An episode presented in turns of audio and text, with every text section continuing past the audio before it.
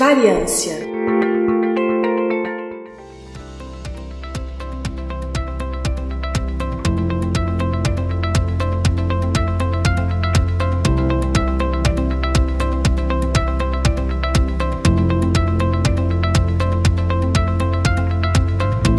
querido e querido ouvinte Dobriden, eu sou Igor Alcântara e está começando mais um Variância, que como você já sabe é um spin-off do podcast Intervalo de Confiança, que tem periodicidade mensal. Então este é o Variância deste mês. É, esse programa, o Variância, como você já sabe, né, mas explicando aqui principalmente para os ouvintes novos, ele é um programa mais curto, mais direto e ele traz curiosidades ou alguns aspectos mais até aprofundados, dependendo, mas de um assunto específico. Por isso a gente normalmente grava ele apenas com a pessoa, para que ele seja de fato mais curto e direto ao ponto. Esse é o Variância número 13. Mas se você somar os spin-offs com o programa principal, esse é o nosso programa de número 84. Bom, é, se você está ouvindo esse episódio quando ele saiu, a gente está no ano de 2021. E quando eu paro para pensar assim, quando eu era adolescente ou início da, da minha fase adulta, 2021 parecia uma coisa muito no futuro. Parecia muito no futuro. E uma coisa que eu pensava, imaginava, e não só eu, acho que todo mundo, inclusive os filmes, né? É que em 2021 seria aquele ano que a gente teria carros voadores, até mesmo carros dirigindo sozinho, é, e você conversando com a sua casa e fazendo as coisas. E alguma dessas essas coisas de fato são realidade. Você tem, por exemplo, assistentes pessoais que fazem várias dessas tarefas. Só que é muito frustrante se você parar para pensar que hoje a gente ainda tem que convencer as pessoas que tomar vacina é uma coisa boa, de que a Terra não é plana, de que o homem de fato pisou na Lua, enfim, essas coisas. Então a gente pode pensar que a gente falhou bem, a gente falhou miseravelmente, mas mesmo assim, nesses aspectos que a gente falhou em termos de dar uma educação científica melhor para é, as pessoas, né? E nesse ponto a gente tenta fazer o nosso pequenino pequenino, minúsculo papel aqui no intervalo de confiança, mas mesmo assim, será que a gente pode ter um pouquinho de alívio e saber que a gente está perto ou já tem algumas tecnologias que a gente sonhava nessa época, como por exemplo os carros autônomos? Então, fica aqui comigo que eu vou falar de carros autônomos, carros que dirigem sozinho, carros que ajudam o motorista a dirigir. E já que eu falei de carros voadores, enfim, vai ser é, assim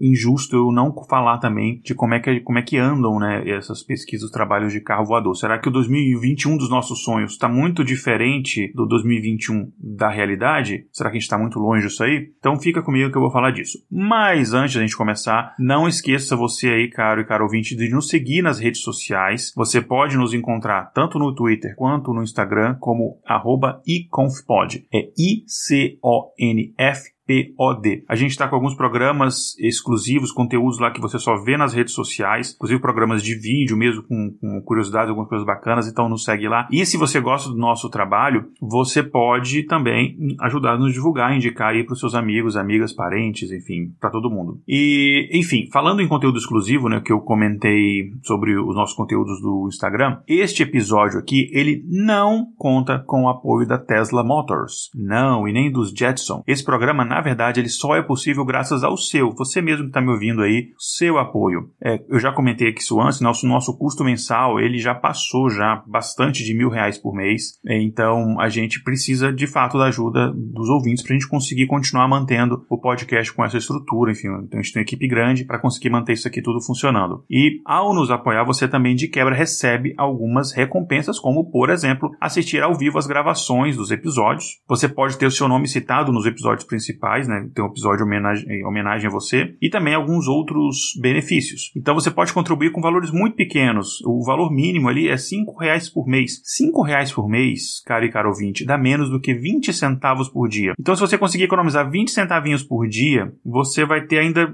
dinheiro sobrando, né? Claro, se você puder contribuir mais, a gente agradece bastante, mas qualquer contribuição para nós é muito importante. Você quer saber mais como isso, como é que você pode ajudar, quais são as recompensas, quais são os níveis de, de, de membros, etc. Você pode entrar lá em intervalodeconfianca.com.br barra apoie. Você vai lá, é, nos apoie e torne-se você também aí um amigo da divulgação científica. Bom, vamos então para o episódio, mas antes de eu falar em que estado nós estamos em relação a carros autônomos, que é o primeiro assunto que eu vou falar, a gente precisa definir algumas coisas, alguns termos aqui. Primeiro, é, eu queria dizer que os parâmetros que eu usei aqui são parâmetros, digamos, oficiais da indústria, são parâmetros que foram definidos pela SAE, né, a SAE, que que é a Society of Automotive Engineers, que seria a Sociedade de Engenheiros Automotivos, aqui dos Estados Unidos. E as definições deles são as, aquelas usadas pela indústria. E essas definições também são aquelas adotadas pelo Departamento de Transporte aqui dos Estados Unidos. Então vamos lá. Quatro termos para a gente entender. Carro autônomo é aquele carro que ele dirige sozinho e ele toma decisões sozinho. É diferente de um carro automatizado, que é um carro que dirige sozinho, ele não precisa da presença humana, mas ele não toma decisões sozinhos. Então, a diferença de um carro automatizado para um carro autônomo é que você pode chegar para um carro automatizado, por exemplo, e falar assim: é, me leva até o trabalho. Ele vai pegar e vai te levar até o trabalho. O carro autônomo, você vai falar para ele: me leva até o trabalho. E aí ele vai decidir se ele está afim de te levar para o trabalho ou não. Porque ele pode pensar assim: não, eu acho que hoje não é um dia legal, porque o seu chefe te tratou mal ontem, você precisa de um, um dia de folga, eu vou te levar, sei lá, para o parque. Então, a diferença é basicamente essa. Eu estou brincando, mas de fato é que é, quando a gente fala de um carro autônomo, a gente está falando de um carro que ele tem uma determinada consciência para tomar determinadas decisões que são acima é, de um carro automatizado. Então, quando eu me referi ao termo carro autônomo aqui, é por acidente que eu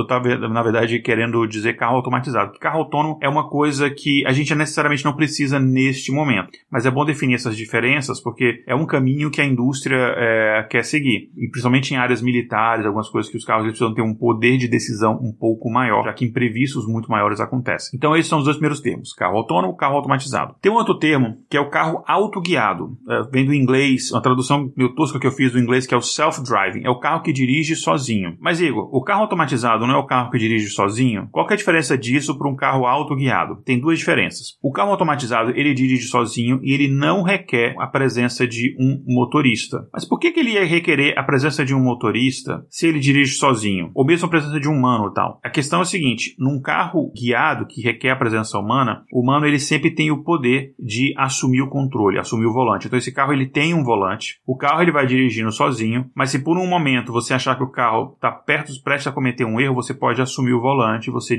você passa a dirigir. Então é meio que um carro híbrido nesse aspecto. Mas se você não fizer nada, ele vai dirigir sozinho. O carro automatizado, ele não tem essa opção, ele não tem nem volante. Os protótipos que estão sendo feitos, assim, aí, muitos ainda bem protótipo mesmo, é, o, o assento do motorista não fica nem virado para frente, como ficaria, né? Eles ficam como se fosse assim num, num círculo, aí tem uma mesinha redonda no meio, e você não fica nem olhando para a estrada. A diferença, né, é basicamente essa. E o último termo é o de assistência de direção, que é um nível assim mais baixo em termos de automação, né? O assistente de direção, ele tem algumas funções automatizadas. Por exemplo, é, ele freia sozinho, ele pode manter a faixa que ele está ali, então se ele, ele não, não vai se perder de uma determinada faixa, ele consegue ler as faixas na rua, é, ele consegue estacionar sozinho, ele consegue manter uma determinada velocidade, então ele tem algumas funções automáticas, mas no final quem está dirigindo de fato ainda é uma pessoa. Tá? Então a gente tem esses, é, essas quatro definições. Uma outra definição que eu queria falar com vocês, que eu vou citar muitas essas definições, que eu vou falar, ah, é, tal carro ele está no nível 2, tal carro está no nível 3, a gente tem um carro para sair que vai ser lançado está no nível 4. A gente precisa entender o que, que são esses níveis. Então, ainda de acordo com esse mesmo protocolo da SAE, né, que é aquela Sociedade de Engenheiros Automotivos, existem seis níveis de automoção ou de autonomia de um carro. Autonomia no sentido de é, o quão o carro consegue fazer as funções sozinho. Existem seis níveis, que vão de zero a cinco. Né? Por isso são seis que a gente começa em zero. Então vamos lá. O nível zero é um carro que basicamente ele é um carro comum. Então ele não tem nenhum, nenhum nível, nível de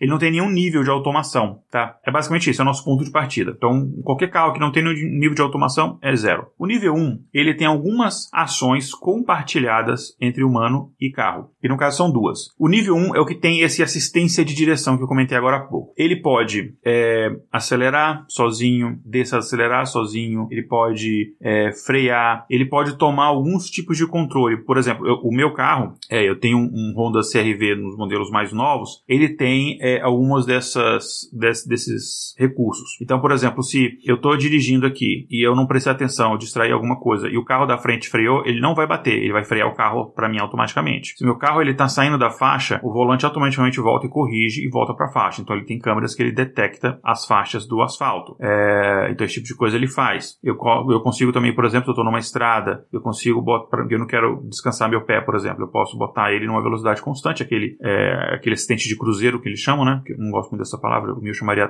assistente de atlético, mas enfim. É, e aí ele consegue manter uma velocidade, que foi um dos primeiros recursos que foram inventados já tem muitos anos. Então, muitos carros novos, principalmente carros, esses carros japoneses e alemães, eles têm já esse recurso. Então, esse é o nível 1. O nível 2, a gente tem uma automação parcial. Então, por exemplo, a aceleração, desaceleração, freio, etc., você pode deixar ela completamente a controle do carro. Então, você pode botar uma rota no carro e aí você fala, ó, vou daqui até o trabalho. E você vai apenas segurando o volante, o resto o carro faz para você. A aceleração, a freio, é, mudança de velocidade e tal, o carro vai fazer para você. E a parte do carro ter o total controle, ele também consegue fazer, mas você é, pode a qualquer momento assumir o controle do volante. Então ele tem um volante e tudo, esse é um nível 2. Então a gente tem, por exemplo, alguns carros da Tesla que estão nesse nível 2, a gente tem carros da Nissan, que tem o Nissan Pro Pilot Assist, que é o recurso da Nissan que tem isso daí, então tem alguns carros que estão no nível 2. E a gente vai para o nível 3, que você tem uma automação condicional, ou seja, o carro ele é capaz de ir sozinho, mas o ser humano ainda tem a autoridade de interferir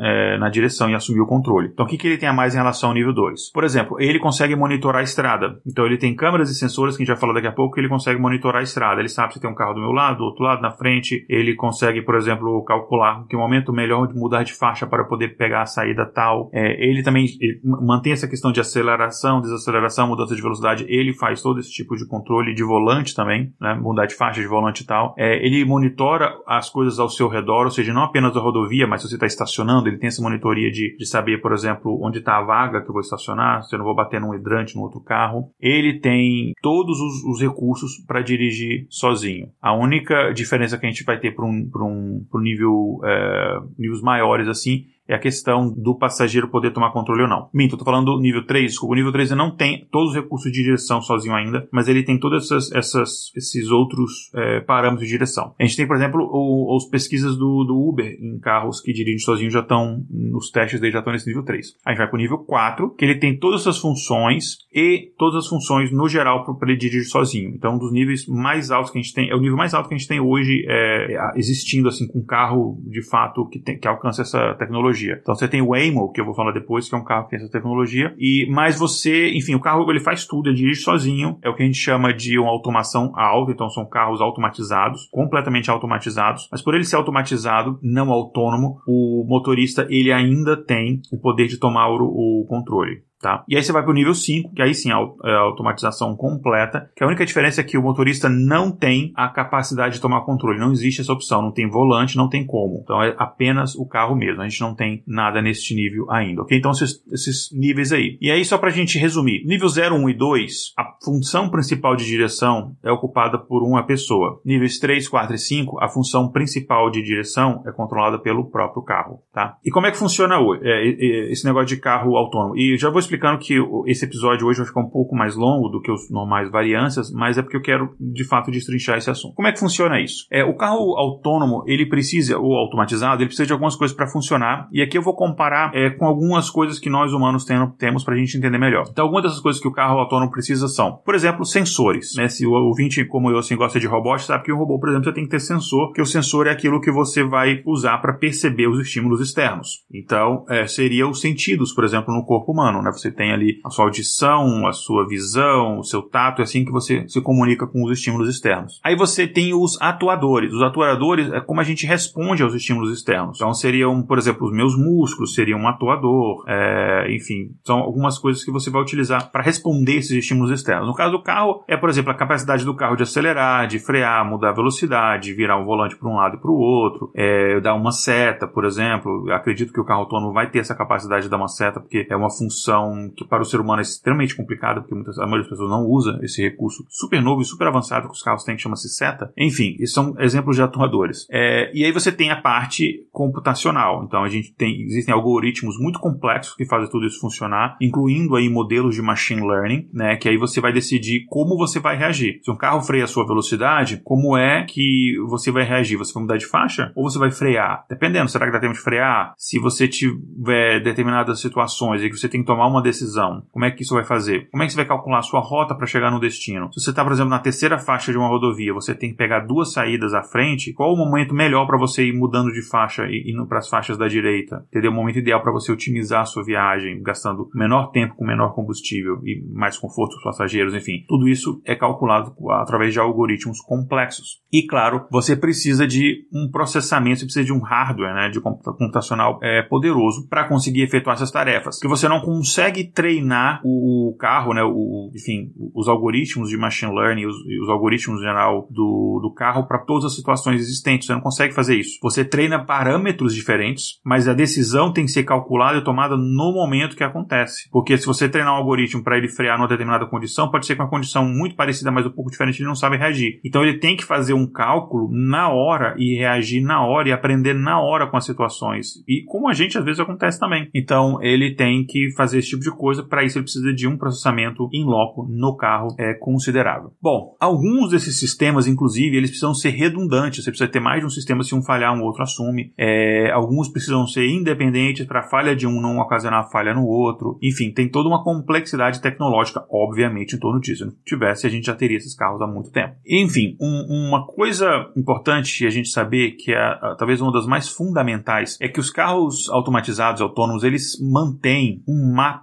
de tudo que está ao seu redor com um base em vários sensores que a gente tem ali em várias partes do carro. Então ele precisa ter essa noção 360 graus dele. Ele não pode ter como a gente, motorista humano, tem às vezes alguns pontos cegos. Ele não pode ter. E é uma vantagem que ele tem ao ser humano que a gente está sempre olhando para uma determinada parte, né? Às vezes você está olhando para um lado esquerdo porque você vai fazer um, é, sei lá, uma curva para o lado esquerdo e você não está vendo do lado direito está se aproximando um, outro veículo, por exemplo. O, o carro autônomo não pode ter esse tipo de limitação. Então ele tem que ter toda essa visão 360 graus. Então você tem nesse caso aí sensores de radar que ele vai monitorar a posição dos veículos que estão próximos. Você tem diversas câmeras no, no de vídeo né, no carro, em diversas partes do carro, 360 mais uma vez, que elas vão detectar coisas como semáforos, elas vão ler os sinais de trânsito, para poder entender, por exemplo, qual é a velocidade que eu tenho que andar aqui. Elas vão rastrear outros veículos também, elas vão rastrear pedestres, é, animais, é, enfim, todo tipo de coisa, as câmeras de vídeo vão processar. E aí vai ter muito ali rede neural que eu vou falar daqui a pouquinho sobre isso. Também existem sensores chamados LIDAR, L-I-D-A-R, que eles são sensores de luz. Então, eles são sensores de detecção e alcance de luz. Então, basicamente, eles refletem pulsos de luz. Então, é como se ele lançasse um pulso de luz. Esse pulso de luz ele vai refletir numa superfície, vai voltar para ele e, baseado no tempo que demorou, ele vai calcular então a distância e as características desse objeto que refletiu a luz. Então, ele consegue, por exemplo, aí medir distâncias a partir disso. Ele consegue detectar quais são as, as bordas, os limites da estrada. Ele consegue identificar até as marcações da, da pista. Então, ele consegue fazer várias coisas baseadas nisso. Coisas que as câmeras também conseguem fazer, mas sistemas, enfim, eles trabalham em conjunto para ter até uma redundância. E a gente tem também sensores ultrassônicos que são atualmente colocados nas rodas dos carros para detectar, por exemplo, meio-fio, para detectar outros veículos, hidrante, coisas mais baixas. E aqui é principalmente quando você está estacionando o carro ou você está andando em baixa velocidade em alguns locais. Tá? Então ele serve para esse tipo de coisa. Detectar, sei lá, uma pedra, alguma coisa assim. Então você usa esses sensores ultrassônicos. Então você precisa de tudo isso daí para poder o carro entender o seu meio ambiente e reagir a ele. Só que, para que tudo isso funcione em conjunto, você tem um software que é extremamente sofisticado que processa todas as entradas sensoriais. Ela traça ali um, um, um plano de ação e envia essas instruções baseadas nesse plano de ação aos atuadores do carro. Que aí eles vão controlar o que? Aceleração, freagem, a direção, né, o próprio volante, tudo isso, setas, etc. E existem, obviamente, regras que são embutidas no código, que elas estão gravadas permanentemente no código, como por exemplo, obedecer às leis de trânsito é uma dessas regras e quais são as leis de trânsito. Então eu sei que se eu, é, a câmera detecta uma determinada placa que diz pare, ele sabe que ele tem que parar ele sabe que tem que parar e sabe qual é o momento que ele tem que voltar a andar. Então tem que deitar, não tem mais nenhum carro. Ou placa de preferência, ou de velocidade, etc. Então, essas coisas estão embutidas no código. Mas você também tem diversos algoritmos e algoritmos especializados. Você tem algoritmo para evitar obstáculo. Você tem uma modelagem preditiva, né, através de machine learning, é, para você conseguir prever, por exemplo, me melhor rota, melhor momento de mudar de faixa, etc. É, para você prever se determinada ação vai ser causadora de um acidente ou não. É, algoritmos para reconhecimento de objetos. É, algoritmos para determinado, para seguir as regras de tráfego. você tem algoritmos para controlar os outros algoritmos, que eles precisam de uma ordem de precedência. Por exemplo, os algoritmos que controlam é, uma é, controlam a questão de colisão, para evitar colisão e segurança, eles têm que ter uma precedência acima daqueles que controlam, por exemplo, você obedecer às leis de trânsito. Se, por exemplo, você. Isso é uma suposição, porque a gente não tem esses carros na rua no dia a dia ainda. Mas a ideia é que, por exemplo, se acontecer uma situação hipotética de que você tem que. o carro tem que decidir entre parar no sinal de pare, mas aí se ele fizer isso, o carro que vem atrás não. ele vem muito rápido não vai conseguir parar e vai causar um acidente, ou ele infringir aquela lei de trânsito e não bater o carro. Aí vai ter que tomar uma decisão. Como é que ele vai tomar decisão? Pega os sensores, vê se eu não parar no sinal de pare, se tem algum outro carro vindo que eu vou causar uma colisão. Ah, não vou. Então ele toma essa decisão de fazer isso. Então, existem todas essas questões, é extremamente complexo isso daí. Tá. Desses dispositivos que eu falei, vamos, vamos ver um pouco mais de detalhes. O uh, primeiro deles é a câmera. O Elon Musk, e a gente vai falar bastante do Elon Musk, porque, enfim, a Tesla, na empresa dele, uma das empresas dele, na verdade, é uma das pioneiras nesse mercado e uma das que mais estão avançando nesse mercado, uh, em termos de volume, principalmente. O Elon Musk, ele disse que as câmeras na teoria, nos sonhos deles, são a única tecnologia de sensor que, são, é, que é necessária para os carros autônomos. Então, você só precisa, na visão dele, melhorar os algoritmos de processamento e, e compreensão de imagens que essas câmeras recebem. Só que o Elon Musk, isso não é verdade ainda. Pode ser verdade um dia, mas isso não é verdade ainda, né? Porque você pensa assim, em condições ideais, em condições de teste que ele faz lá na na Califórnia, que pouco chove, que tem a temperatura, principalmente em São Francisco, constante o ano inteiro praticamente, e é uma coisa. Mas como é que um carro vai se basear apenas na câmera se tiver um dia muito nublado? Se tiver uma estrada é, muito escura à noite, por exemplo, sem iluminação? Ou se tiver uma chuva muito forte? Então, o ideal é você ter sempre redundância com outros sensores fazendo o papel da câmera quando ela não puder fazer o papel. Ou de repente, por algum motivo, uma câmera está com a visão bloqueada. É uma sujeira sujeira na pista, um pedaço de óleo, lama, alguma coisa assim, bloqueou uma, determinada, uma determinada câmera, como é que você faz? Você não consegue nem frear o carro com segurança porque você não tem a visão necessária. Então, a imagem da câmera, né, elas capturam tudo o que o carro precisa para dirigir, se a gente tentar fazer apenas o que um motorista humano faz, que basicamente a gente usa só a visão e a audição. Né? No caso, eu uso a audição porque eu estou sempre ouvindo podcast, então eu não estou ouvindo o que está meu redor. Então eu tenho que confiar só na minha visão, que lá não é lá essas coisas também. Mas enfim. Então, se você pensar, ah, o, o carro autônomo vai fazer apenas o que o ser humano faz, ok, pode ser que você use só as câmeras. Vai fazer até um pouco melhor, talvez, porque a câmera. Você pode até de repente botar câmeras com diferente, diferentes tipos de, de sensibilidade, né? Botar câmeras, por exemplo, noturnas e tal. Ok. Mas a ideia é que a gente consiga fazer uma coisa melhor com os carros automatizados. Então a gente precisa fazer mais coisas, até porque ele nunca vai ter um cérebro nosso. Pode ser uma vantagem, porque vai ser um carro que nunca vai pensar que a Terra é plana, mas ele vai ter uma dificuldade maior de tomar algumas decisões em condições de estresse. E além disso, né, a gente ainda está desenvolvendo novas maneiras para que os computadores processem os dados visuais. A gente não tem ainda uma tecnologia que a gente consiga utilizar a câmera 100%, né? Porque, enfim, você está processando em tempo real, de forma muito rápida, um ambiente três dimensões que está se ajustando, porque você, o carro está em movimento, então ele está mudando constantemente. A quantidade de processamento que você tenha, e, e a gente sabe que isso é feito através de redes neurais, são o tipo de algoritmo mais eficiente para processamento de imagem, mas é, são é um tipo de algoritmo extremamente custoso do ponto de vista de desempenho desempenho de recurso, de é, uso de recurso de hardware. Então é uma coisa muito complexa você confiar apenas nas câmeras, tá? Então os algoritmos atuais não estão ainda nesse nível de desempenho e precisão que a gente precisa para uma questão tão crítica como um carro automatizado. É, mas falando de, de, câmera ainda, né, os carros da Tesla eles têm oito câmeras externas, só para ter uma ideia né, de quantas câmeras existem. É, e essas são espalhadas nessas câmeras pelo carro para a gente ter essa visão 3D. Uma outra tecnologia é o, é o radar. Né? O radar é um dos principais meios ali que o carro autônomo usa para ver também, né? Assim como a câmera, é, junto com uma outra tecnologia que eu vou falar daqui a pouco, que é o lidar, para ver o seu, o seu redor, né? Enfim, o seu ambiente. Então você pega aí o lidar, o radar e as câmeras, né? E o processamento das imagens dessas câmeras é como o carro vê, principalmente. Então o radar ele tem uma resolução mais baixa desses três, né? Considerado câmera, lidar e, e o próprio radar, mas ele tem a vantagem que ele consegue ver em condições climáticas não perfeitas, em condições climáticas assim mais mais complicadas Ao contrário do sistema que eu vou falar daqui a pouco, é o LIDAR, que ele é baseado em luz. Então, se ele é baseado em luz, se você tem uma mudança no ambiente, a luz ela acaba é, sendo afetada. Então, o, no caso o radar, ele é baseado em ondas de rádio. Então, é, isso quer dizer que ele consegue se propagar através de coisas assim fluidas, né, como por exemplo chuva, neve, é, neblina. Então, ele consegue. Então, é, ele faz. Mas por ele ser ondas de rádio, ele tem uma resolução menor, mas ele tem essa função importante para essas condições climáticas. Aí tem um sistema que eu já citei antes, que é esse LIDAR, é, que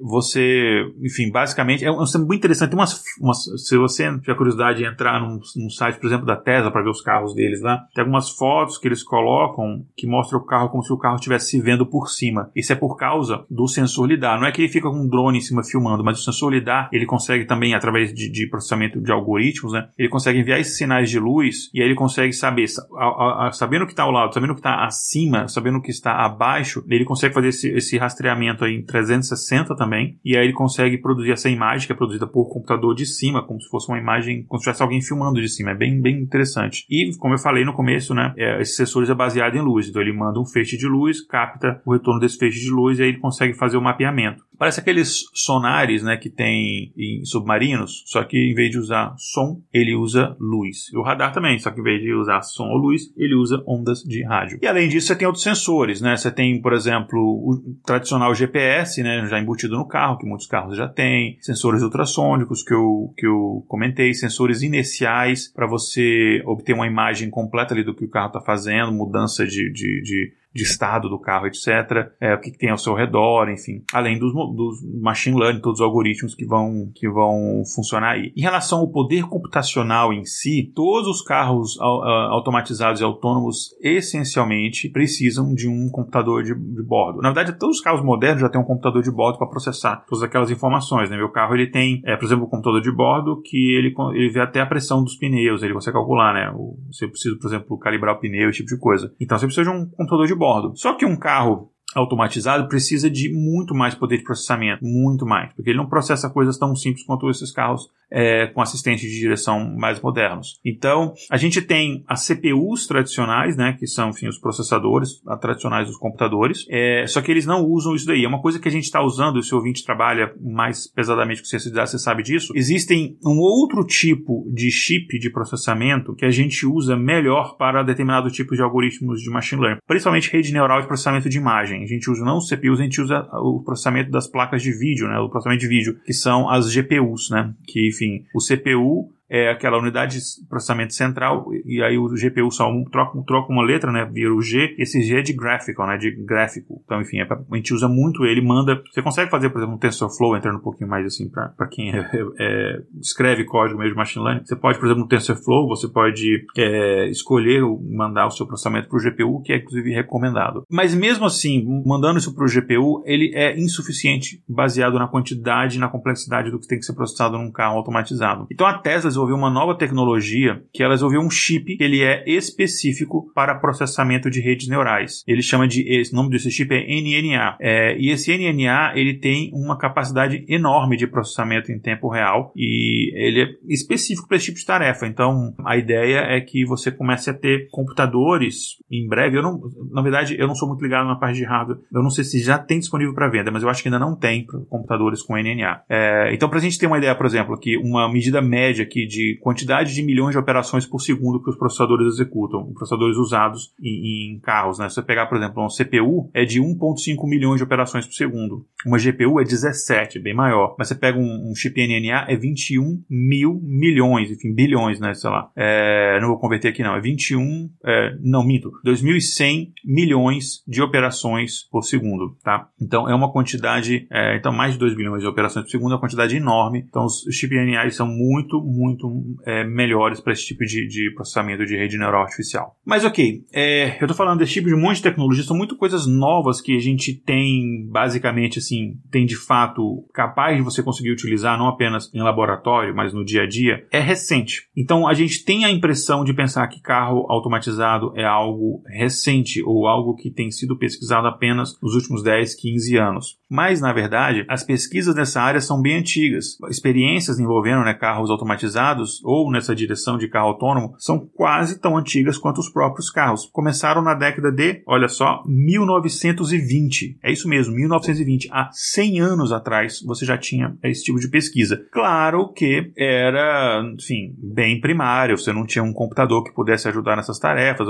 Você tinha um computador já, você tinha os IBMs, cartão perfurado, que foi usado no censo, que foi 1890, minha memória lembra bem. Mas, enfim, não é um computador, né? Ele conseguia fazer umas continhas de operações matemáticas básicas, você não conseguia usar isso para um carro automatizado. Então, esses carros não tinham computador, você não tinha inteligência artificial, você não tinha o tipo de sensores que a gente tem hoje. Então, basicamente, era um sistema meio complexo, meio, é, meio steampunk de, de engrenagens, enfim, e não deu muito certo, mas ali começou. Nos anos 50, que a gente começou os primeiros testes, de fato, de carros semi-automatizados, ou seja, você ainda tinha uma pessoa que dirigia, mas ele conseguia assumir algumas funções, mas era só protótipo, a gente nunca teve um carro desse à venda de fato. E aí, o primeiro carro semi-automatizado lançado, que não pegou muito, mas assim, lançado como carro conceito, é, de fato, ele nasceu junto comigo, em 77, o ano que eu nasci. É o ano que aconteceu várias coisas incríveis para a humanidade, além do meu nascimento, além do lançamento do carro, como por exemplo o lançamento da Voyager, né? É, mas enfim, o Laboratório de Engenharia Mecânica de Tsukuba, acho que é assim que se fala no Japão, eles lançaram então esse carro, que era uma coisa bem primária. Por exemplo, ele só tinha,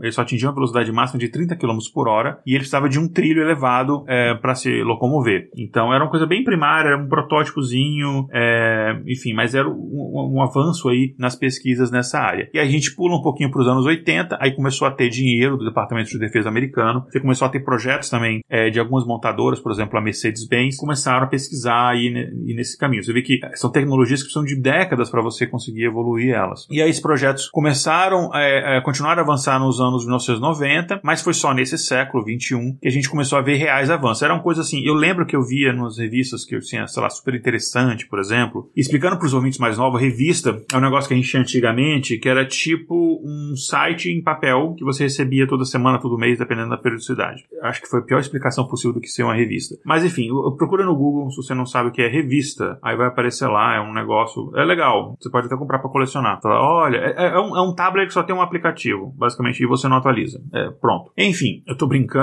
mas tem coisas bem óbvias que eu tinha que explicar para meus filhos, tipo que é uma carta, que assim, que a minha filha ficou extremamente surpresa alguns anos atrás quando ela descobriu que você conseguia mandar uma coisa para uma pessoa. Você não precisa mandar, você não, carta não é só tipo um jeito que você recebia boletos. Não, dá para você mandar um texto para uma pessoa e ia chegar na casa dela fisicamente, que eu mandava cartas e cartões postais para ela, assim, achava incrível. E, e ela estava estudando, ela descobriu isso quando ela estava estudando isso melhor nas aulas de história. e aí a gente se sente velho. Mas voltando, então nos anos 1990, é, a gente teve esse avanço, mas nesse século que isso foi começou a melhorar mais com a popularização de outras tecnologias, como as redes neurais artificiais, que a gente já falou em episódios mais antigos ali do intervalo de confiança. E você tem também a modernização e o, surgimento de carros elétricos mais modernos, carros elétricos que conseguem atingir velocidade de carros convencionais. Os carros elétricos antigamente atingiam velocidade de 30, 40 km por hora apenas. E você tem Teslas que, enfim, passam de 200 km por hora facilmente. Então, isso ajudou também nos carros autônomos, porque uma das dificuldades é como é que é, você vai manter é, todo esse tipo de tecnologia no ponto de vista energético. Né? Então, você precisa também trabalhar nesse tipo de, de, de construção do, do consumo de energia, porque você colocar basicamente um computador de alta capacidade dentro do carro, você, enfim, o seu carro comum ia virar praticamente um Opala. Ele, sei lá, ia ter que parar em todos os postos de gasolina para se abastecer. Então, se desenvolvendo carros elétricos com maior autonomia, com maior eficiência de consumo energético foi fundamental. E falando da Tesla que eu comentei aqui, né? Lembra dos níveis de automação que eu falei de 0 a 5? Os carros do Elon Musk, eles estão no nível 2, todos eles. Eu sei que a propaganda da Tesla fica parecendo que os carros deles estão no nível 5 já, mas eles estão no nível 2. Para chegar no nível 3, eles dizem, e a expectativa do mercado corresponde, que eles devem chegar no máximo ali é, em 2022, ano que vem, ou 2023. No máximo em dois anos, eles já vão ter carros no nível 3. É, o que está faltando é que os sistemas deles precisam monitorar completamente o ambiente de forma melhor e as rodovias também. Ele, o carro consegue dirigir em rodovias pouco movimentadas, mas em rodovias muito movimentadas, isso ainda não foi testado. O Elon Musk ele, ele, ele diz que a tecnologia está toda pronta nos carros, você precisa apenas de mais testes, mas enfim, a gente não sabe até que ponto isso é verdade. A gente tem carros no nível 3, né, que são, por exemplo, os carros autônomos do Uber, é, que eles não estão rodando oficialmente nas ruas ainda, eles ainda estão fazendo, estão rodando em ambientes de teste super controlados, mas a ideia é que, enfim, você tem isso daí, e a ideia da Uber é não ter motorista, porque a Uber não está investindo isso para tornar a vida do motorista mais fácil, é para não ter que pagar para o motorista. Então, é, ela ter o lucro direto do passageiro sem ter que repassar nada para é, o motorista. Então, essa é a ideia, estão pesquisando os carros, eles já tem nível 3. É, não existe nenhum carro no nível 5, como eu comentei, mas tem um carro no nível 4, eu citei ele, mas eu vou falar um pouco melhor agora, que, enfim, no nível 4, esse carro ele executa todas as ações sobre as condições é, específicas, mas é, uma pessoa pode assumir o volante se ela quiser. Ela ainda tem essa possibilidade, ainda existe um volante, tá? Esse é o nível 4. E um carro que ainda está nesse estágio e que tem a tecnologia mais avançada nessa área de carros automatizados é o carro da Waymo, né? W-A-Y-M-O, que é uma empresa de carros autônomos carros elétricos. Né? É uma startup que só, só trabalha com esse tipo de, de, de tecnologia. E eles já estão testando os carros sem presença nenhuma de humanos é, e sem a necessidade de intervenção humana e sem a possibilidade, são aqueles eh, carros de categoria 5, a categoria máfia, já estão com esses carros em teste, mas os de categoria 4, que é o que eles têm hoje em dia já pronto, é, eles dizem que não foi liberado ainda para, com, para, para, venda, né, por uma questão de legislação. Eu já comentei em alguns episódios do Intervalo de Confiança que esse tipo de tecnologia existe, não tem nada que a gente tem que desenvolver novo, ela existe, precisa só é, pensar é, é, processos de legislação e de e processos sociais em si, de é, como é que você vai inserir isso no, no, mercado. Mas o carro, os carros deles já têm essa categoria 4 que é o suficiente né, para isso. É, e provavelmente a gente não vai conseguir entrar no mercado com uma categoria 5, que seria as pessoas não teriam uma dificuldade em aceitar um carro que não tem nenhum volante. Você tendo essa ilusão de algum tipo de sensação de controle, que olha, o carro está dirigindo sozinho, mas se eu quiser eu ainda posso pegar o volante, né? Se, ah, eu acho que não vai dar tempo de frear, eu pego o volante e assumo a direção, talvez dê uma tranquilidade para as pessoas fazerem essa transição. Mas enfim, diz que os carros deles já viajaram um total de 20 milhões de quilômetros, claro, somando todos os carros deles, e esse número aumenta, segundo eles, um milhão de quilômetros por mês, é, e eles continuam testando, enfim, continuam buscando a aprovação nos órgãos é, de, de trânsito para conseguir vender isso e colocar em circulação. Em relação à velocidade máxima, o recorde de velocidade máxima de um carro é, autônomo, completamente autônomo, é o do Robocar. O Robocar atingiu 182 km por hora em linha reta. E esse carro é um dos que competem na Robo Race, que é basicamente uma categoria de competição de carros de automobilismo com carros autônomos, enfim, sem a presença de motoristas humanos a princípio. Nunca vi uma corrida da Robo Race. Fica então aqui a minha meu public shame por causa disso. Enfim, março desse ano, né, mês passado do lançamento desse episódio, quer dizer, eu não sei, eu tô gravando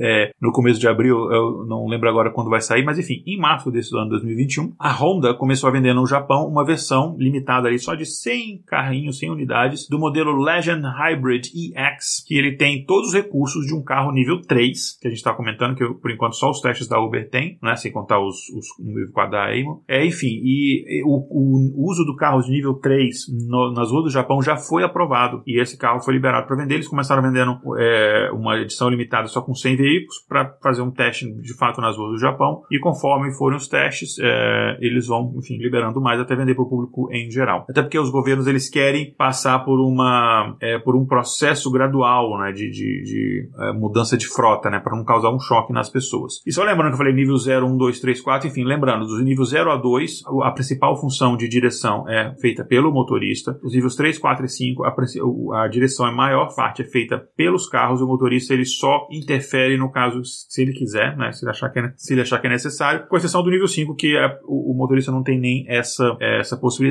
Então, resumindo, né, esse carro da Honda atualmente é o único carro nível 3 vendido ao público geral. Então, ele é o carro é, automatizado mais avançado que a gente tem, de fato, à venda, mais do que os, os da Tesla, que estão nível 2. É, e espera-se que ainda esse ano, 2021, e no ano que vem, vários outros carros, tanto da Honda quanto de outras montadoras, desse estágio aí, sejam vendidos. Né? É, e acha-se que em 2023 você já consiga comprar carros no estágio 4. Já nível 5, ele tem muitos modelos em teste, mas não, a gente não tem uma previsão de quando eles vão chegar ao público, porque a gente tem alguns desafios. E alguns dos desafios se encontram na questão tecnológica, que a gente tem a tecnologia, mas a gente precisa evoluir ela para chegar nesse nível máximo, mas também questões relacionadas ao, ao, à legislação e à própria questão da sociedade, né, da aceitação da sociedade. Por exemplo, do, em relação aos sensores, né, o sensor LIDAR, que eu falei, aquele da luz, ele ainda é muito caro, é, então a gente precisa baratear o custo dele, e ele ainda é, está naquele ponto ponto que a gente está tentando encontrar o equilíbrio entre o alcance, né, a distância que ele consegue alcançar, que ele consegue detectar, e a resolução. Quanto maior é, distante está o obstáculo, menos preciso é a, é a, leitura daquele obstáculo. Então a gente não tem esse, esse balanço ainda. E tem algumas questões também que a gente precisa responder e precisa testar bastante. Por exemplo, se você tem vários carros autônomos circulando na mesma estrada, será que o sinal lidar de um interferia no sinal lidar de outro? Você está emitindo luz de um carro, luz do outro carro, será que uma influenciaria na outra? Será que, por exemplo, pensando nos, nos sensores radar, né, que são aqueles de ondas de rádio, será que é, as frequências de rádio disponíveis, uma frequência de um carro entraria, interferiria na frequência de rádio do outro carro? Será que cada carro, por exemplo, teria que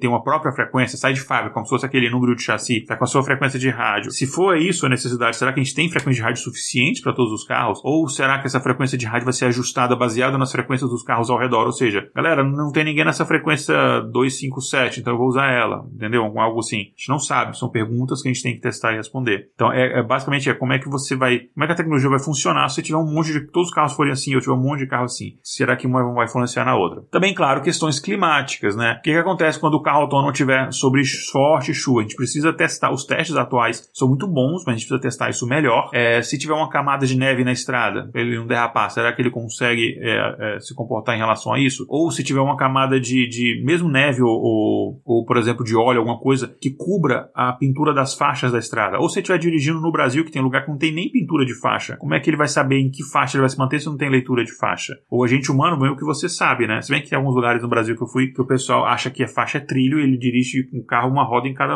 cada faixa, né? Mas enfim. Mas como é que eles se comportariam nesse caso? Como é que eles se comportariam quando você tem detritos na estrada, pedaço de galho, etc. Os carros autônomos vão ter problemas, por exemplo, quando eles passarem em túneis, que eles vão perder, sei lá, acesso de GPS e tal, ou em pontes. Uh, no caso do túnel, por exemplo, é um problema até fácil de resolver. Eu lembro, por exemplo, que o Waze, né, do, do GPS, aplicativo GPS, ele, eles deram uma grana, bancaram boa parte de um projeto que aconteceu em Boston, onde eu morava, que Boston, para quem não conhece, tem uma rede de túneis gigantescas, porque basicamente eles tinham vários viadutos no, na, no meio da cidade, no centro, etc. E eles pegaram esses viadutos, fizeram uma obra, há, sei lá, 20, 30 anos atrás, chamada Big Dig, é, e eu falei Dig com G, que basicamente eles jogaram esse trânsito todo para debaixo da terra. Então tem muito túnel, e são túneis assim, você entra nos túneis assim em Boston, que você fica lá 10 minutos, 15 minutos dentro de um túnel. Esse túnel é uma estrada, você tem saída para outro túnel, e os túneis um passa no meio do outro, bem complexo. Só que quando você entrava lá, você não tinha GPS ali dentro, não funcionava, né? E aí o Waze ele fez o que? Eles ouviram uma tecno tecnologia junto com a prefeitura de Boston é, e o pessoal do MIT, enfim, a vantagem de Boston ter Harvard e MIT na mesma cidade é isso daí, em que eles colocaram sensores é, Bluetooth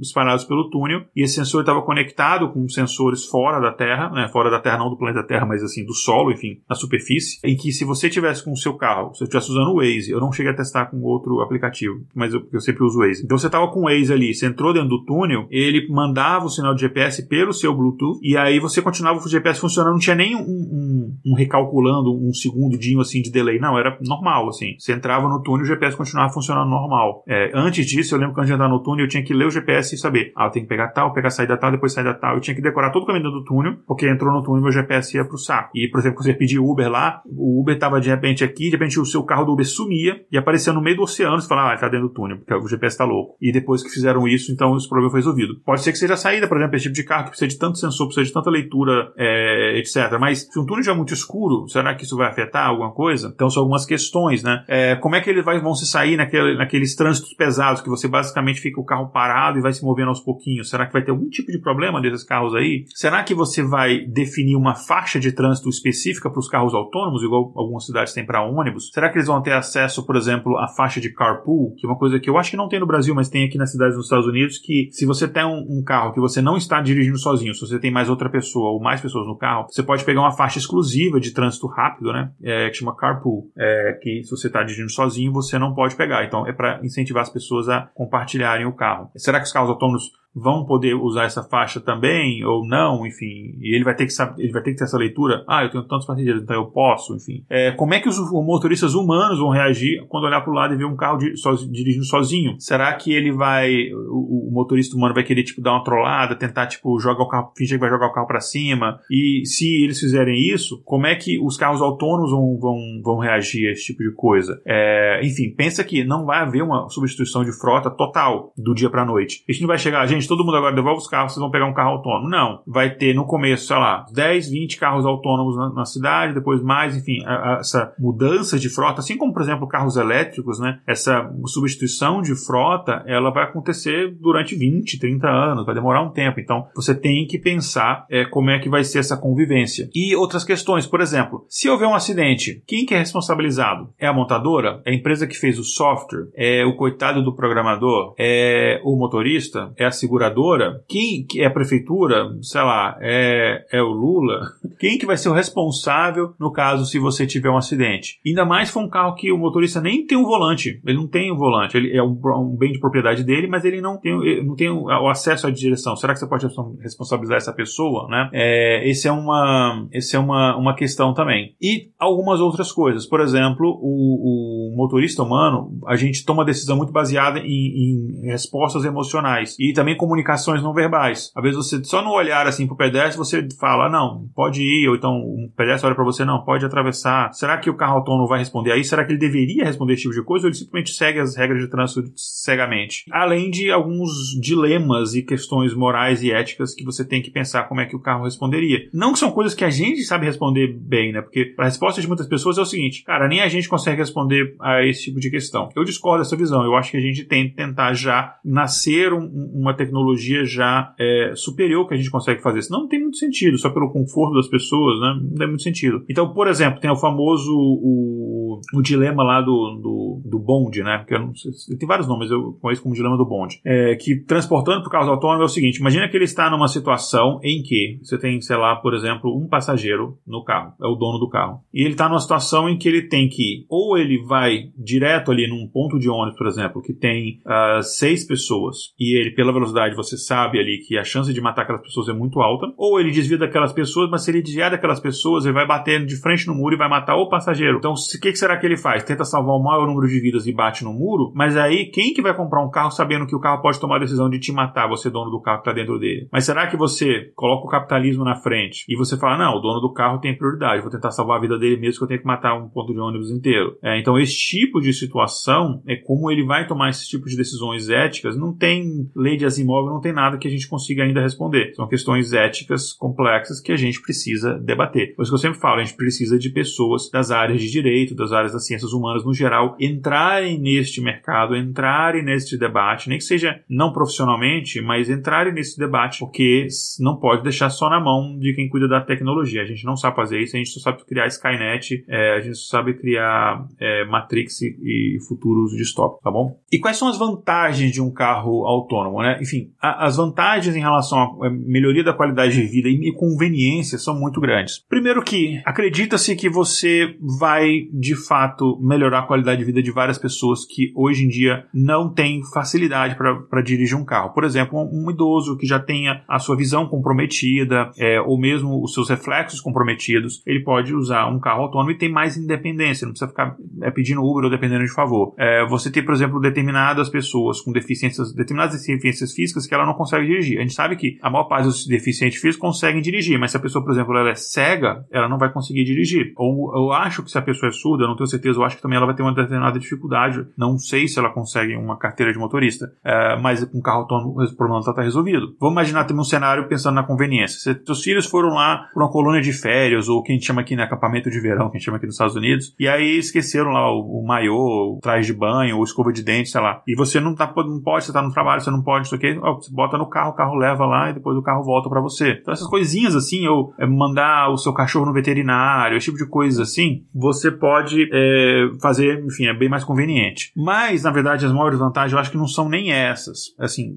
da questão da conveniência. Porque, assim, o caso, por exemplo, do cego, é, o caso do, do, do, dos idosos, você ainda tem uma alternativa. Você pode chamar um táxi, você pode pegar um Uber, né? O caso da conveniência, sei lá, você pode até pegar um Uber e falar pro, ó, oh, entrega essa escova de dente aqui pro meu filho em tal lugar. Mas eu acho que o maior benefício, de fato, é você poder melhorar a questão da poluição atmosférica. A promessa, a perspectiva e as estimativas é que os carros autônomos consigam reduzir bastante as emissões de CO2, é, por vários motivos, e eu vou falar um pouco deles. Um estudo recente, especialistas nessa área indicaram três tendências em relação a carros autônomos que, se elas forem adotadas ao mesmo tempo, elas reduziriam drasticamente a, a emissão de, de, CO2. Então, essas três é, tendências são, primeiro, é, a própria automação em si, segundo, é você usar carros elétricos, e o terceiro é você usar os veículos de forma compartilhada. Porque se você tem, por exemplo, um carro que você não precisa dirigir ele, de repente você, sei lá, você precisa de um carro para te dirigir até o trabalho e você precisa depois dele para te levar para casa. Durante o dia você não está usando, esse carro pode estar lá e você pode sublocar ele para outras pessoas usarem. Então, esse tipo de coisa, é, também você reduziria a quantidade de carros, em teoria, né, no trânsito você reduziria a emissão de CO2. E usando o carro elétrico, seja 100% elétrico, você reduz, claro, drasticamente. É, então, se você fizer isso, pode ser um, uma virada de chave nessa questão da mudança climática, né? Porque a gente sabe que boa parte da poluição é causada pelo, pelos carros, né? Você reduz congestionamentos, porque além de você ter menos veículos na estrada, acredita-se né, que você tiver o comportamento de veículos, você também tem carros otimizados para o trânsito. Então você imagina um cenário que o carro ele consegue, primeiro, calcular de forma extremamente otimizada a melhor rota que ele vai fazer. Então ele não vai ser aquele carro que vai ficar mudando de faixa toda hora e vai ficar travancando o trânsito porque ele não fica numa faixa sossegado. Ele fica, ah, eu tô aqui na faixa do meio, a da direita tá mais rápida, aí eu vou para direita. Aí porque eu fui para direita, a direita enganchou, aí eu vou para esquerda. Essa mudança de uma faixa para outra aqui é, atravanca muito o trânsito porque reduz sua velocidade média para mudar de faixa. O carro de trás, se ele estiver perto, ele vai ter que frear, então você complica todo o trânsito. Se um carro tiver calculado ali que vai mudar de faixa só quando ele precisar mesmo, você reduz aquilo. Sem contar que se os carros começarem a se comunicar com a rodovia, e se comunicarem com a rodovia e começarem a informar para a rodovia, a rodovia informar de volta para eles, você tem uma situação, por exemplo, eu tô, o meu carro autônomo está dirigindo aqui, ele precisa pegar aquela próxima entrada, para isso eu preciso mudar de faixa. Eu já calculei aquilo, eu avisei 5 minutos antes para a rodovia. A rodovia sabe, ele vai entrar daqui a 3 segundos, ela avisa os outros carros, os outros carros, eu dou aquela freadinha para abrir meu espaço, eu consigo mudar de faixa sem mudar minha velocidade, sem ter que frear. Eu mudo de faixa, eu vou pegando as saídas, então vou fazendo isso daí, você otimiza. Você consegue, por exemplo, deixar a distância entre os carros, se todos eles forem dirigindo sozinhos, você consegue deixar a distância entre eles bem pequena e você consegue utilizar melhor o espaço, porque eles estão se comunicando, enfim, eles não vão bater um no outro. Então você consegue com isso as estimativas é reduzir, por exemplo, custo em transporte em até 40%. Você consegue reduzir o número de carros na estrada é, e tempo que eles estão na estrada em até 30%. E a ideia é que as emissões urbanas de CO2 no mundo caiam em 80%. Aqui a gente está considerando só as emissões urbanas. A gente está considerando as emissões de CO2 no mundo inteiro no geral, porque você tem, por exemplo, questão de criação de gado, etc., que produz metano, que, enfim, é, causa outras coisas. Mas de CO2 e fábricas outras coisas. Mas CO2 urbano você conseguiria reduzir em 80%, o que é muita coisa. Então essas são algumas das vantagens. Basicamente é isso, tá? De carros autônomos. Eu já já estamos com uma hora de episódio, mas eu prometi que eu ia falar sobre carros voadores. Então vamos falar de carros voadores. E aí? E carro voador? Eu já falei para vocês em relação a carro autônomo. Você já pode esperar esse ano, ano que vem, alguns carros é, nesse caminho. Já, alguns já são vendidos que tem assistente de direção, mas eu não falei de carro voador. E aí? Quando é que eu posso comprar o um meu carrinho e viver meu sonho de ser um Jetson, né? Como é que é isso daí? Bom, a gente tem duas áreas de indústrias que estão investindo nisso. Primeiro, são a própria indústria automobilística e segundo, a indústria de aviação. E, claro, você tem empresas, startups específicas desenvolvendo carros voadores que une meio que as duas coisas ali. Tanto de carros voadores para um consumidor final, ou seja, eu tenho um carro voador na minha garagem, quanto é, para produzir táxis aéreos, né? Enfim, um, um Uber do ar, basicamente. Por exemplo, a Porsche e a Boeing, então, enfim, uma de carro e uma outra de aviação, elas estimam que esses drones comerciais de passageiros, que basicamente é o nome bonitinho que eles deram para carros voadores, é que, enfim, que esses carros voadores chegarão ao mercado por volta de 2025, ou seja, logo ali, né, ali já quando estiver melhorando a pandemia. E vários modelos conceituais de carros voadores, na verdade, já estão prontos para começarem a ser usados em, em menor escala ainda este ano de 2021. Enfim, de forma superficial, a gente tem muitas visões interessantes, inovadoras que são anunciadas, empolgantes, né, que estão acontecendo. Só que a gente está no mundo que a gente ainda não tem um carro totalmente autônomo, como a gente viu, né? a gente não tem nenhum carro nível 5. Muito menos um, um carro voador elétrico, né, que você sim consiga comprar e botar na sua garagem. Claro que a gente tem, por exemplo, a gente tem tecnologias, né, de fazer carros, a gente já faz há mais de um século, a gente já faz helicópteros há décadas, a gente já faz drones há muitos anos. Então, por que você não ajuda tudo isso e faz um carro voador? Qual que é a dificuldade, né? Na verdade, tem muitos obstáculos que a gente tem que preencher antes que a gente tenha aquele futurinho dos Jetsons. Uma questão é que esses carros voadores, e é sempre a questão energética, né, é que eles precisam de uma bateria que ainda não existe. Um tipo de bateria que ainda não existe para uso comercial principalmente. Imagina que a ideia é que é você está pegando um negócio e ele está voando, né? É um negócio mais pesado que o ar que tem que voar. Então ele precisa de uma bateria que seja o mais leve possível, mas que dê uma boa autonomia.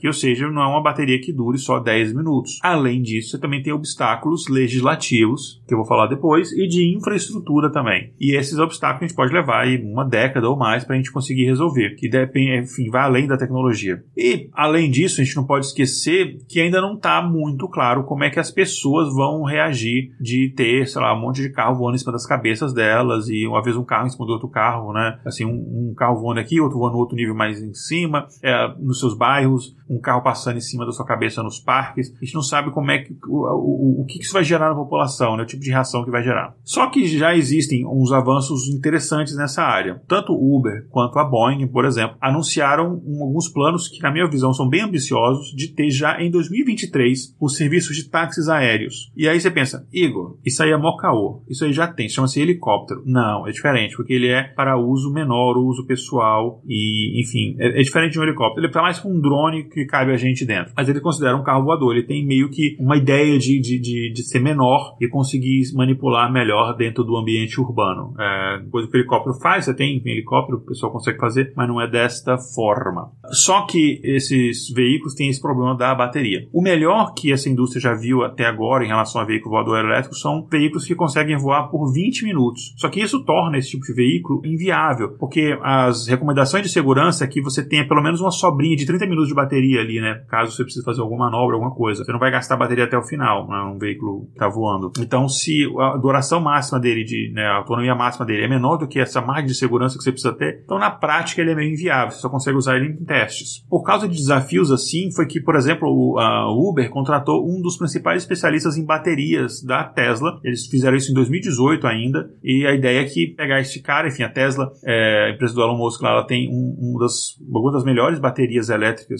é, no mundo, né? Então pegar os caras que fizeram isso daí para ajudar a Uber. O, o, falando da Tesla, né, o carro modelo S, por exemplo, ele tem um alcance de 426 quilômetros só com uma carga na bateria. Então é uma autonomia muito grande. Mesmo assim, pensando no carro elétrico, a bateria ter, teria que ser muito maior né, para alimentar um carro voador do que alimentar um carro normal. É, ainda mais com vários passageiros, porque enfim, o consumo de energia para você botar um negócio voando ele é maior. Ainda mais o peso contando aí do carro, da bateria dos passageiros. E enfim, o, a Uber não está desenvolvendo carros voadores internamente, eles não têm uma fábrica e um centro de pesquisa próprio, né, eles estão é, pegando indústrias da área é, e estão fazendo parcerias, né, indústrias, enfim, startups né, desse, desse, do ramo. A ideia do Uber é que eles comecem a fazer testes e na cidade de Dallas, no Texas, já nos próximos meses. Mas, mais uma vez, são testes. Enfim, o negócio está andando rápido. E mesmo com essas dificuldades atuais, eles acreditam que, mesmo assim, em 2023 eles conseguem ter serviço. Como eu falei, era a previsão deles da Boeing, né? Falando na Boeing, eles anunciaram que eles completaram com sucesso um primeiro voo de teste de um, de um carro é, aéreo deles já no ano passado, 2020. E só que, enfim, teste é teste, assim, o voo foi menos de um minuto. Então eu nem consideraria se fosse a Boeing. Mas, enfim, a tecnologia, a tecnologia está caminhando. E Dallas,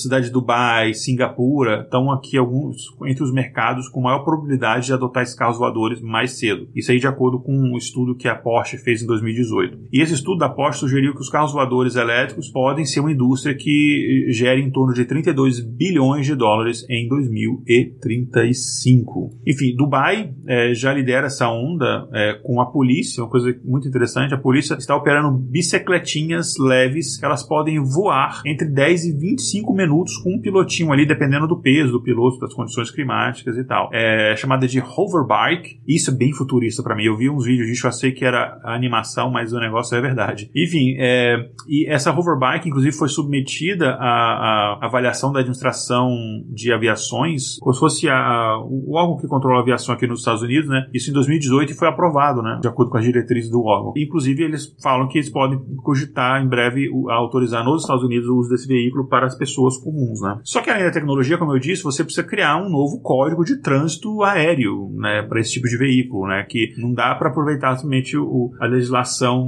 da aviação que você tem um piloto que se você treina anos e está extremamente capacitado e preparado para isso. Se a ideia é você, sei lá, ter um carro aéreo, um carro voador na sua garagem, você não vai passar, tirar um brevet, fazer todo aquele trabalho. A ideia é ser um processo mais simples, por isso ele precisa ser mais seguro também. É, então, você precisa fazer isso. Claro que você vai ter que ter uma habilitação diferente. A gente tem lá a habilitação, a habilitação no Brasil, você tem o quê? Você tem é, tipo A, B, C, é, acho que A é de moto, né? B é carro, aí C, D é comercial. Acho que tem tipo E também, né? Para veículos tipo inflamável, não sei o quê. Quer dizer, não veículo inflamável, né? O, pode ser, né? Mas enfim, é de carga inflamável. E imagina então que eles fariam uma carteira o que? Tipo F. O que pensando bem seria até legal, né? Que F de fly, né? Seria, cara, uau, seria muito legal. Mas enfim, a gente precisa definir questões como controle de tráfego aéreo. É, a gente precisaria definir, por exemplo, quais são as limitações, né? Você pode voar, por exemplo, perto de, perto de aeroporto, perto de, uh, por exemplo, de uma usina de transmissão de energia, né, que se você carregar você pode causar um, um, acidente gigantesco, enfim. Você precisa definir várias coisas, então você precisa basicamente construir uma legislação quase que do zero é, para esse tipo de coisa funcionar. Então, tanto quanto carro autônomo quanto carro voador, você precisa disso daí. E é isso então. É, o episódio ficou muito longo, eu acho que é a maior variância de todos até hoje, se eu não me engano, é, mas eu precisava trazer esses assuntos aqui para vocês. Espero que vocês tenham gostado.